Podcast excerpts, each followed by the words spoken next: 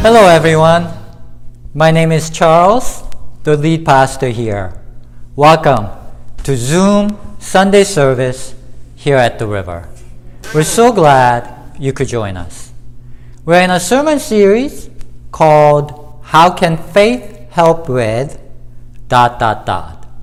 And today's topic is FOMO, fear of missing out. How can faith help with FOMO? Because it feels like today's social media culture is all about FOMO, right? Everybody's posting the good stuff. Great vacations, great houses, great cars, humble brags, if not outright brags. And our brains have always been wired to respond to this kind of stuff. How are the neighbors doing? How are our friends? What are they up to? There's a reason why we have well known phrases like keeping up with the Joneses.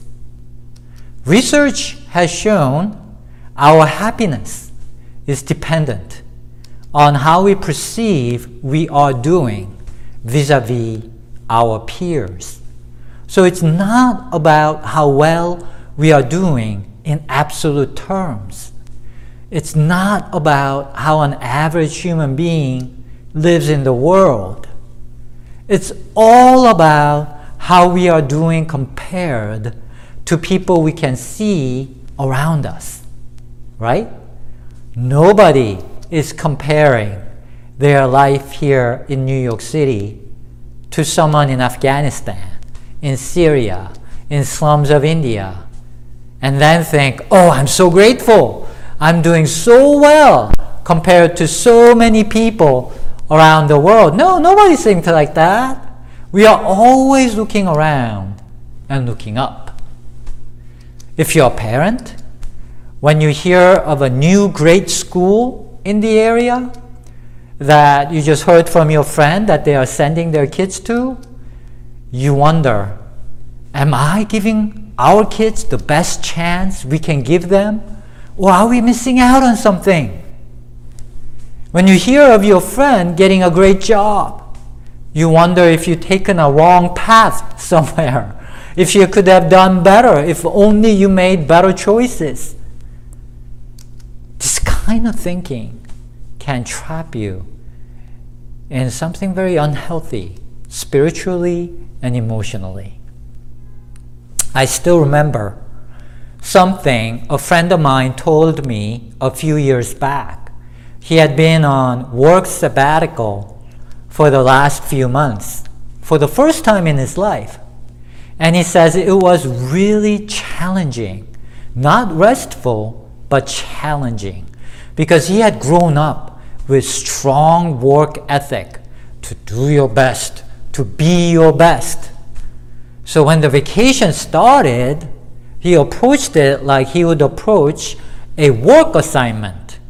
He wanted to make sure he didn't miss anything. He wanted the absolute best out of his vacation. He was driven, trapped by FOMO. So he made a list of all the things he wanted to do so he wouldn't miss out on anything.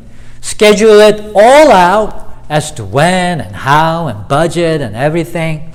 And he tried to check off every item day by day, systematically, work at it. And that, as you can, as you can imagine, that made his vacation kind of stressful. I mean, that's not vacation. That's that feels like work, really. It was only when he put in conscious effort to let go of all that, that's when he could actually enjoy his vacation.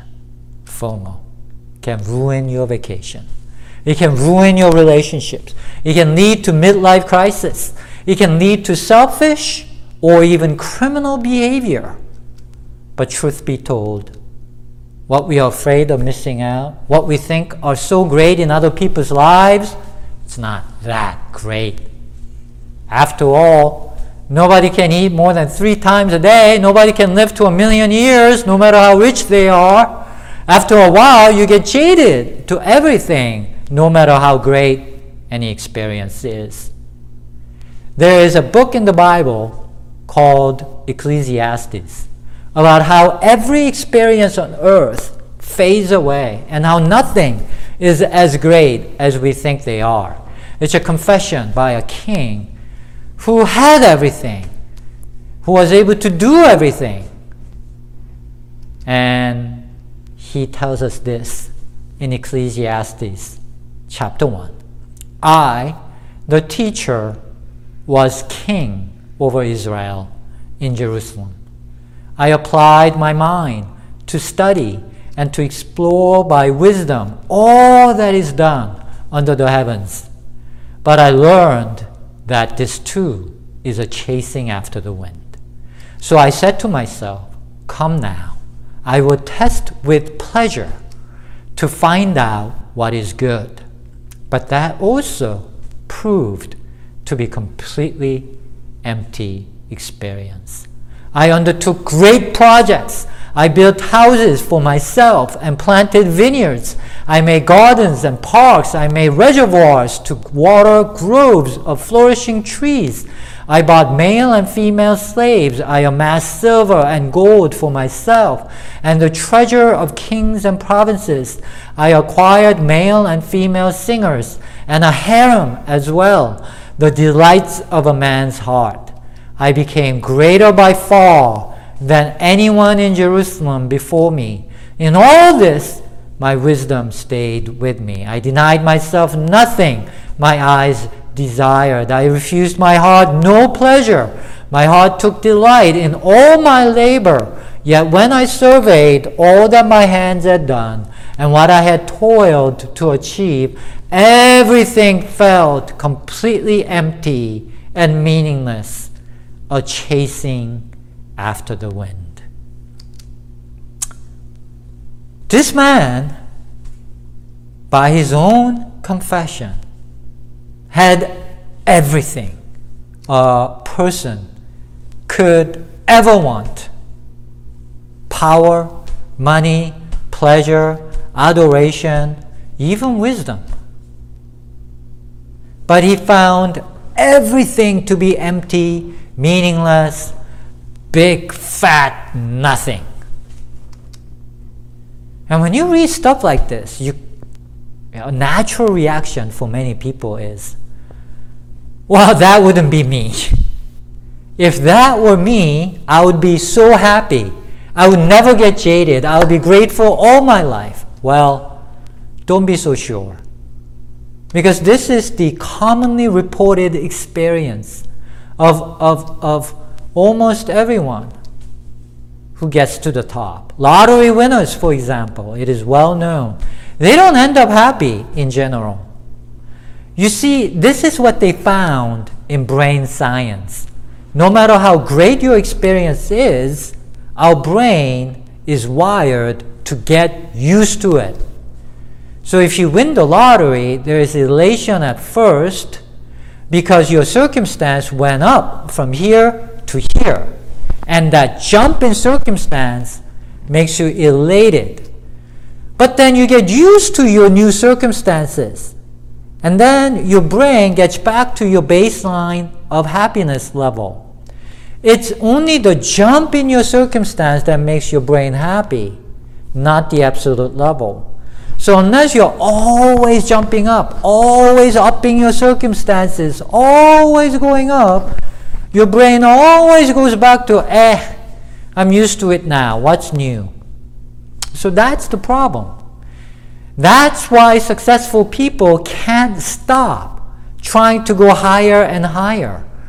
Have you ever wondered why ambition seems unlimited? Why billionaires go for bigger and bigger things? I mean, why do they have to be competing with each other to build the biggest rocket ships? Literally, at this point. Why can't people like Elon Musk or Jeff Bezos stop and just say, well, I'm at the top, I'm really, really happy, I'm happy as I am. No, they have to always chase after the next thrill. It's because every human being needs a bigger and bigger hit. It's just like how drugs work. You get used to it. So you need to up it.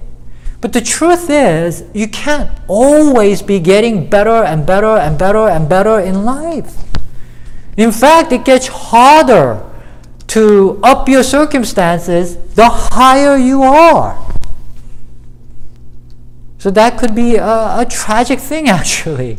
And what a tiring life that is, by the way. Always trying to get that high from succeeding wildly every single time, always going for that movement up. It gets old. It gets empty. That's what this passage is telling us. Everything becomes empty. You get jaded to everything. So the king advises us a person can do nothing better than to eat and drink and find satisfaction in their own toil. Rather than looking around, look at your own and just eat and drink and be happy where you are. That's the advice from him in the Bible. Try to find the good in the life you have right now. And if we do, and we look around, there's a lot to be grateful for, right? I mean, we have air conditioning today.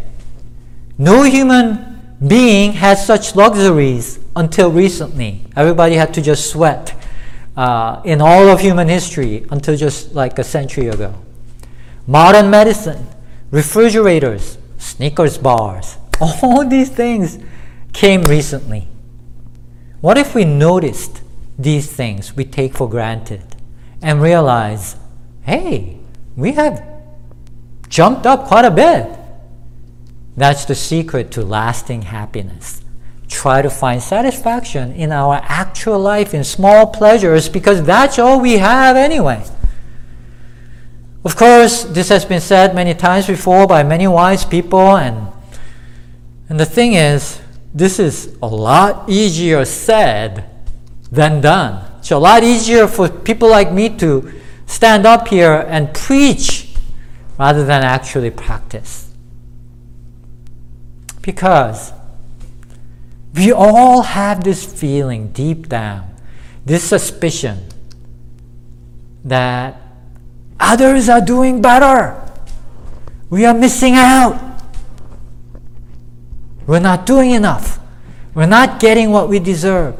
It's just the human nature. And combine that with a unique American culture where you grow up hearing you can do anything, you can be anything.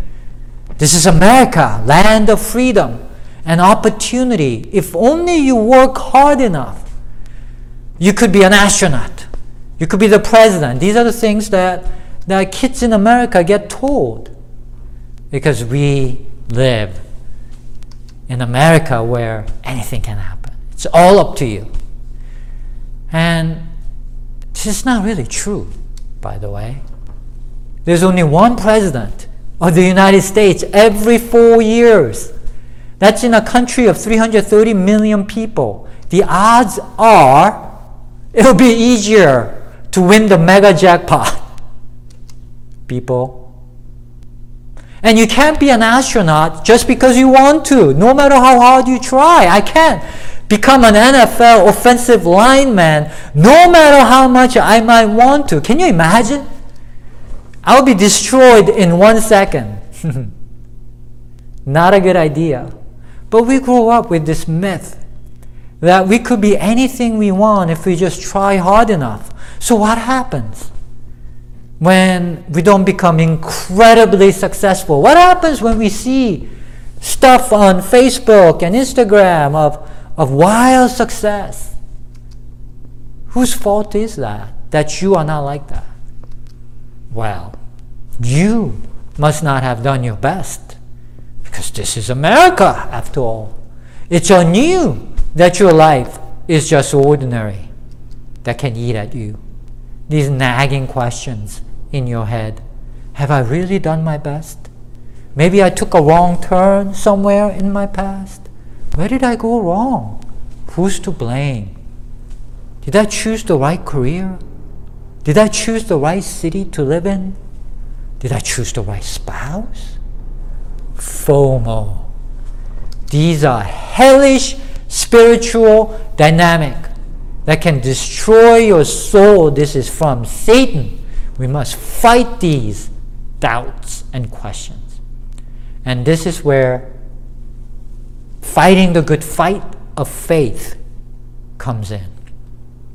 Because faith can drive out FOMO. How?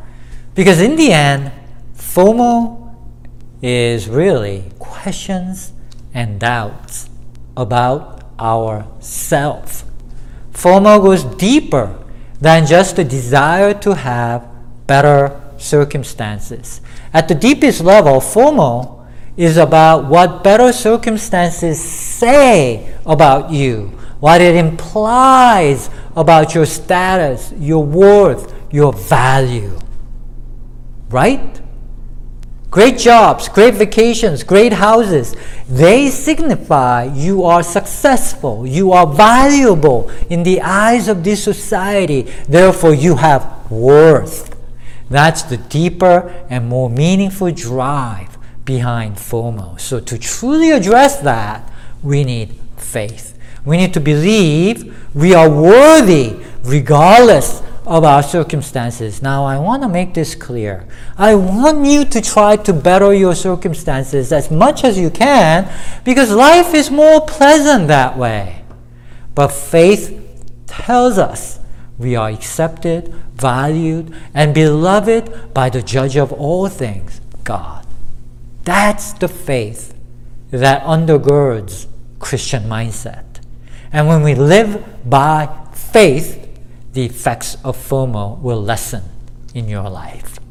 You will gain clarity of purpose, meaning, and value about what is truly important in life. That is a sure foundation you can build your life from. So let me throw out some practical suggestions to live from the position of faith that can counteract the power of FOMO that's so strong in today's culture. First, ask God to live today with deep knowledge of God's unconditional love for you because the Bible teaches us there is no fear in unconditional love, but unconditional love drives out all fear. The antidote to all fear, including FOMO, is unconditional love.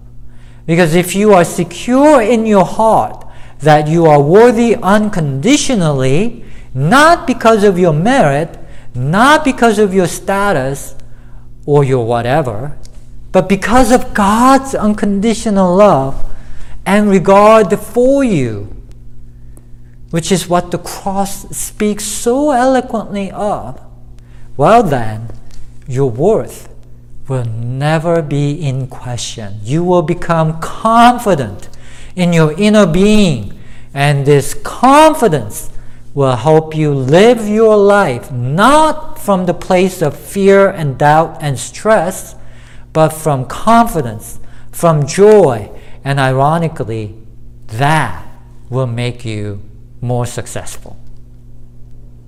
So ask God to open your eyes to God's unconditional love for you because it takes the Holy Spirit to really know God's love deep in your heart.